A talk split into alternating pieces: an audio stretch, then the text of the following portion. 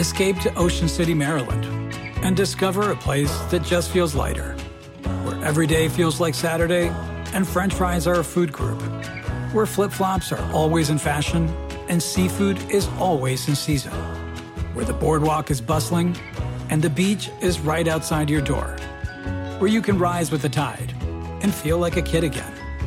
Ocean City, Maryland, somewhere to smile about. Book your trip at OCOcean.com. Hi, my name is Lewis Howes, and welcome to the Daily Motivation Show.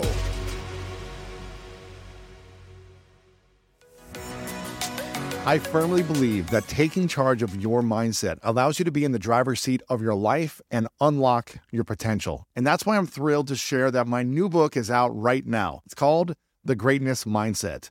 In it, you'll learn how to build a plan for greatness through powerful exercises and toolkits designed to propel your life forward. This is the book that I wish I had 20 years ago. It's everything I've learned in the last decade with the research and the science to help you unlock your mind. Make sure to go to lewishowes.com slash 2023 mindset to pick up your copy of my book, The Greatness Mindset, today. Is there a way you think I'll ever be able to burn belly fat for good? There's a component, of course, with genetics. Now, we know that the leading science right now, and what's really beginning to finally explode and become a popular part of the lexicon, is epigenetics Yes. and things that are above genetic control. Now, with that said, I think the first thing is having a understanding and an association with what fat actually is. And most folks have no idea. Hmm. Fat can be broken down into essentially five different categories at minimum. A couple of these folks might have heard before, but we're gonna go even deeper. So the first type is subcutaneous fat. This is the fat that's just below your skin. If you think about like fat on your arms or your thighs, your butt, you can also have some subcutaneous fat on your belly, but that's the stuff you can pinch. The other type of fat is visceral fat. It's also known as omentum fat. And omentum fat is the kind of deeper mm. recesses of your abdominal cavity right? So this is the fat that's really kind of around the organs. You know, if you have a lot of visceral fat, putting stress on your pancreas and on your kidneys and just everything in your core. This is the most dangerous type of fat. This is the fat that's most mm. correlated with heart disease, with mm-hmm. Alzheimer's, with type 2 diabetes. You know, it's just putting stress on your core, everything, which there's so much around there. This is- Digestive tract, your organs, Yes. your liver, your Yeah. stomach, everything. This is the stuff, it's a little bit more firm to the touch. It's a little bit harder to get your hands around. So these are both still two types of white adipose tissue. These are storage fats. Okay, so your body's storing energy. And before I go on, let me preface by saying this. Our fat is actually amazing. It's one of the most important things that have made us the humans that we are today is our ability to store energy and to go back and utilize that energy. Our fat is programmed to do what we've taught it to do. Mm. It's just doing what it's programmed to do. It's very good at it though. And it can be a little bit clingy, you know, so you have to give the right messages, and that's part of the mm. issue. We tend to think it's like scattered droplets of, of cells or unhappiness throughout our body, but it's really an organ itself that has this interconnected communication. And being that it's an organ, it produces its own hormones, producing more hormones that encourage more fat storage if it gets out of hand. So there's another type of fat in the white adipose tissue camp that a lot of people don't know about. It's called intramuscular fat. This type of fat really works on site to provide energy to your muscles. Now, when I went to school, my conventional education, I really was indoctrinated with an idea that fat and muscle, they have this dichotomy, like they're two different things, they're separate, but they actually work together. And intramuscular fat really provides, and it, just to think about what it looks like, if you think about the marbling of a steak, that's your intramuscular fat. Now that can get out of hand too, and you can get what we refer to as chubby muscles. Mm. So there's too much white adipose tissue storage on that particular fat community. So these three are white adipose tissue. These are storage fats. Now here's what's really amazing, and a lot of folks might know about this next one. We also have body fat that burns fat. So they're not storage fats. These are fats that contribute to the burning of energy. The first one that's becoming a lot more recognizable is brown adipose tissue or brown fat. The reason that it's brown is that it's so dense in mitochondria. Mitochondria are really the energy power plants of our cells, mm-hmm. really producing the energy. When we talk about having energy, these, these are the power plants creating that energy. And mitochondria is where your fat actually gets burned.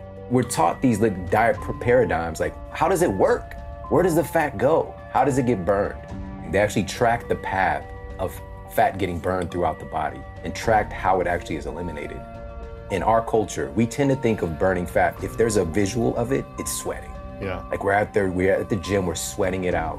But in actuality, about 84% of the fat that you lose or that you expel from your body is through breathing.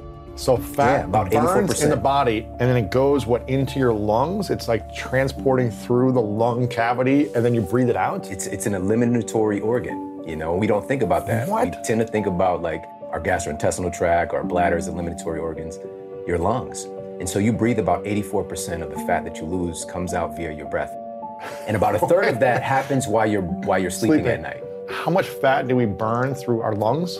It's all the metabolic processes that take place to create the metabolic kind of offshoots. It just metabolic comes waste. through the right, mouth. through the breathing. You also do eliminate some of body fat through fluids. You know, somewhere around the ballpark of about 15%, 16 to 14% sweat, And urine, bathroom. tears. All of these things are eliminating products. So we tend to think that fat cells, we're trying to quote, kill fat or burn fat, but that's not really how it works actually. Your fat cells are storage containers. When you're born, you have a certain allotment of fat cells. You can't just indiscriminately kill them. They get filled with more and more energy. It makes the fat cell expand. So what we're trying to mm. do is to get the fat cell to let go of its contents mm-hmm. so it can be used as fuel. Right. All right. And so there are two enzymes that are really the head ushers that push fat contents or triglycerides into the fat cell, or they usher them out when it's time to leave. So one of its hormone sensitive lipase is the one that comes and gets folks out of the theater. Lipoprotein lipase takes the triglycerides and ushers them into the theater. All right. And then there's organs that kind of dominate and regulate what those enzymes are doing. Your pancreas is like the mother of two brothers who have two different roles. One of them is insulin, Mm-hmm. and the other one, its brother, is glucagon. When you think of insulin, what do you think of though? Eating sugar. Yeah, Insulin spikes in the body when you eat sugar, right? yeah. And most folks think of diabetes too. It's like tied into that right, of lexicon. course. Insulin is so important for our survival. We need it. Yes, you absolutely have to have insulin. And if you're born, you know, in a condition where you have type 1 diabetes and the beta cells in your pancreas aren't even making insulin, you can die. Your cells won't get energy. Now, here's the thing insulin's job is to store energy and to encourage all those enzymes to do their work as well. So when it's out of hand, when insulin is too active, it can be a problem. It's storing too much fat. Yeah. And it can get to a point where there's so much activity with insulin, it's getting overrun and stressed out that it stops doing its job properly. That's where you get insulin resistance. So you got insulin doing its job of fat storage or energy storage. Glucagon does the opposite. It encourages your cells to let go of their contents to be used as energy. But glucagon cannot do its job unless his brother sits down somewhere and Insulin. stops. Yes. So how do you get insulin to stop doing its job? That's what it's all about, man. That's what it's all about. but we don't want it to stop. We just want it to be efficient. Efficient. We do know that, as you mentioned, sugar is a big driver of insulin, carbohydrates in general. However, Breads, pastas, right? yeah, but protein does as well. It incites Really? the activity of insulin at a lesser degree for sure. And even fat, in a kind of backdoor way, does drive insulin function too, or even contributes to potentially insulin sensitivity or insulin resistance. So it's not just this one thing, but we do know that in our culture, you know, on average, folks are eating like 150 pounds of sugar a year, you know? So that abnormal amount of exposure is chronically creating this overactivity of insulin to the point that we have insulin resistance. But the life expectancy increases every year, it seems like. We're eating more and more bad things, but we're able to live longer, whereas before we weren't. That's the misnomer though. We're not necessarily living longer, we're dying longer. We're getting sick Sicker. and being able to being stay able alive. To, yes. The goal is not to live as long as you can and be sick and miserable. The goal is to live as long as you can, healthy, flexible, Yeah. abundant, not with chronic pain, and then die quickly. We don't just want lifespan, we want health span. Beige fat is really, really remarkable in that it can actually become brown fat or white fat based on your lifestyle inputs and your nutrition can determine whether it's turning into a fat storing type of fat or a fat burning type of fat. And the browning of this fat, coffee has been found to encourage your beige fat cells to become brown fat cells. And one of the studies found that there's about a 3 to 11% increase in metabolic rate from having caffeine. Now, there's a U shaped curve of benefits, right? Right, right. Some is good. Once we get to a certain place, we can mess bad. ourselves up. Yeah, yeah. And also, we get in the conversation of what is that coffee coming along with? Is it coffee? Or are you consuming coffee with Donuts and crap. coffee creamers with all these synthetic that is- chemicals? that is not good. And even the coffee itself. Are you getting a piping hot cup of coffee with pesticides and herbicides and rodenticides and these toxicants that damage these hormones related to fat loss and fat storage and create kind of dysbiosis in Mm. the gut? So there's a big conversation there, and we dive into all these pieces to see like there's so many wonderful things that we have access to, but in our culture, we've been a little bit led astray. Mm-hmm. It's not that coffee is inherently good or bad; it's been utilized by humans for centuries. But it's the quality and how you're going about it that can make all the difference. and the world. quantity probably, and yeah. Yeah. And so just going back to your original question, when we're targeting that, you know, the belly fat specifically, and this is something that is not talked about enough. It's really about encouraging and optimizing the hormones related to fat storage and fat burning. And this gets into the conversation of calories because we tend to be very calorie focused as far as we're trying to lose weight or we're trying to lose belly fat. And it's not that calories don't matter. I want to make that clear. I want to preface with this. It's a measurement of energy in food, just like a meter is a measure of energy in distance. Mm-hmm.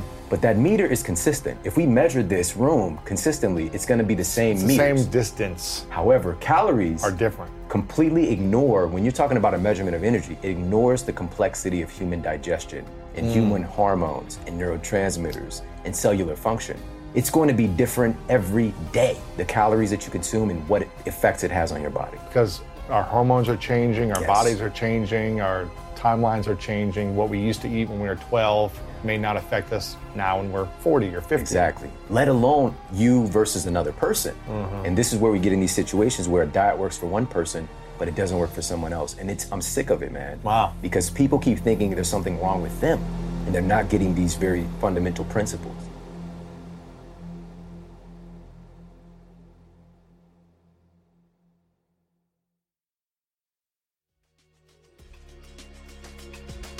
Thank you so much for listening to today's episode of The Daily Motivation, and I hope you have an amazing rest of your day.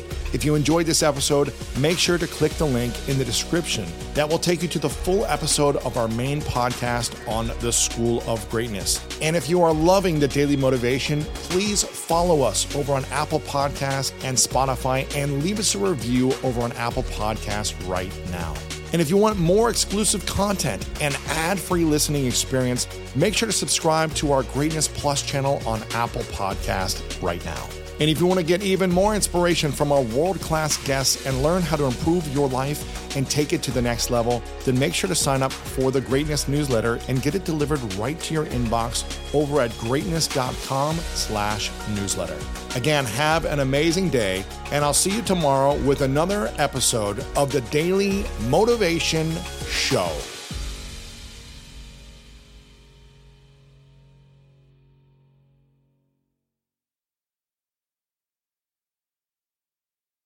Is there such a thing as a traveler? Not a Delta. Because we know on one flight, Mike in 8C prefers reality TV to reality. So we provide more than 1,000 hours of in flight entertainment. While on the flight after, 8C is occupied by Jen, whose favorite snack is tea. That's why we provide fast, free Delta Sync Wi Fi available for SkyMiles members. Because at Delta, we know. Refill? Everyone flies their own way. Delta, keep climbing. Free Wi Fi available on most domestic flights. Terms of use apply.